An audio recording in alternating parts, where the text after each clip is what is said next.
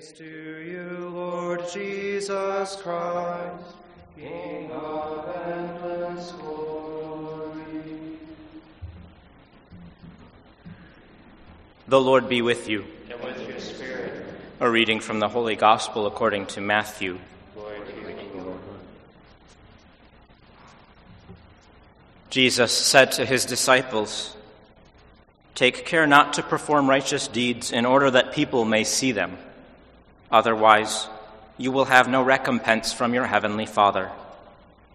When you give alms, do not blow a trumpet before you, as the hypocrites do in the synagogues and in the streets, to win the praise of others. Amen, I say to you, they have received their reward. But when you give alms, do not let your left hand know what your right is doing, so that your almsgiving may be secret, and your Father who sees in secret will repay you. When you pray, do not be like the hypocrites, who love to stand and pray in the synagogues and on street corners, so that others may see them. Amen, I say to you, they have received their reward. But when you pray, go to your inner room, close the door, and pray to your Father in secret. And your Father who sees in secret will repay you. When you fast, do not look gloomy like the hypocrites.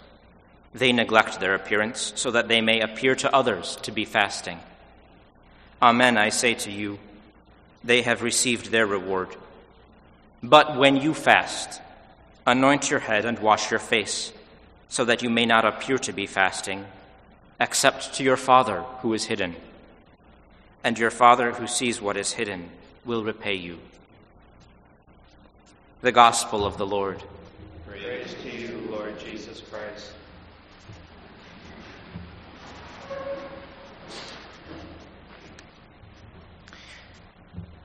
If you ask people for advice about how to form habits, you'll get as much advice as, as you ask people. Every, everyone has a little bit of a different take on it, but there does seem to be some consensus that it takes about a month to form a habit. And that when we're trying to change a behavior or do something that, that shapes us, it takes a while to get used to it, to get accustomed to it.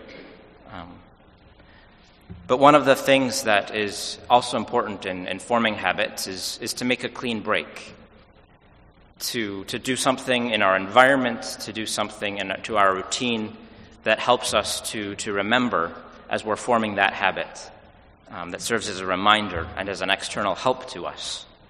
Um, my own experience about habits, um, I reflect on a couple of years ago when I was transferred to a community in a different part of the country. You know, I made some resolutions about um, my lifestyle, about um, being a little bit more, more healthy, um, getting more physical activity, um, having a, a, more balanced diet, which was, was good as far as it went. Um, I pretty well stuck to that over time.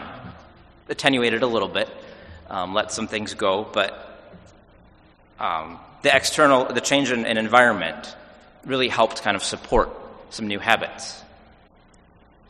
But it wasn't something I internalized very much, and I know that because as soon as I got moved to a, another community, all those habits went out the window. Everything I had formed over the, the course of months um, in terms of new habits was, was quickly forgotten. And I mention that because in our readings today, it seems like the church is telling us two contradictory things. Our first reading is about a public day of fasting and penance. And in the gospel, Jesus is talking about not doing public fasting and penance, about doing it, it privately, about having it be something secret and intimate between the Lord and us. So, why do we have these, these two readings with very different messages? Um, but they're talking about different things. In our first reading, there's an invitation to public corporate penance, to a shared expression of confession that we are sinners, that we need the mercy of God.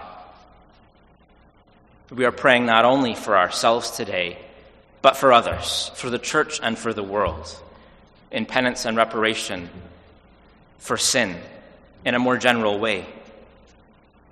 And so the church is inviting to us to that today. through this reading. It's describing basically what we're doing today. It's a day of fasting, a day of abstaining from some foods, a day with an external action of receiving ashes that proclaims and reinforces for ourselves as much as for others. I am a sinner. I need God's mercy. I need the prayers of others to help me. In the Gospel, this is a passage from Matthew that's taken from the Sermon on the Mount, which is a teaching of Jesus about discipleship, about what it means to follow him, what it takes to be a disciple of Jesus. And so it's a very personal teaching. And this is something that applies to the next 40 days. We have this one day of corporate penance and repentance, of solidarity with each other. But for the next 39 days, we're not doing something public like we're doing today, but we are meant to do penance that's personal, that's private, that's intimate. What Jesus is describing is these acts of almsgiving, prayer, and fasting as a habit that's going to build our intimacy with the Father. That doing these things in secret, where only the Father knows about them, is going to help us to grow as disciples of Jesus and as children of the Father. And so, as we come together today in an act of solidarity in our repentance and penance, let us remember that we are not only doing this for ourselves, but to help one another, to support one another in the coming days, to help us to grow in intimacy with the Father through our own acts of repentance, through our own personal penance, that will help us to live these words of Jesus, to follow Him and to internalize that intimacy with the Father.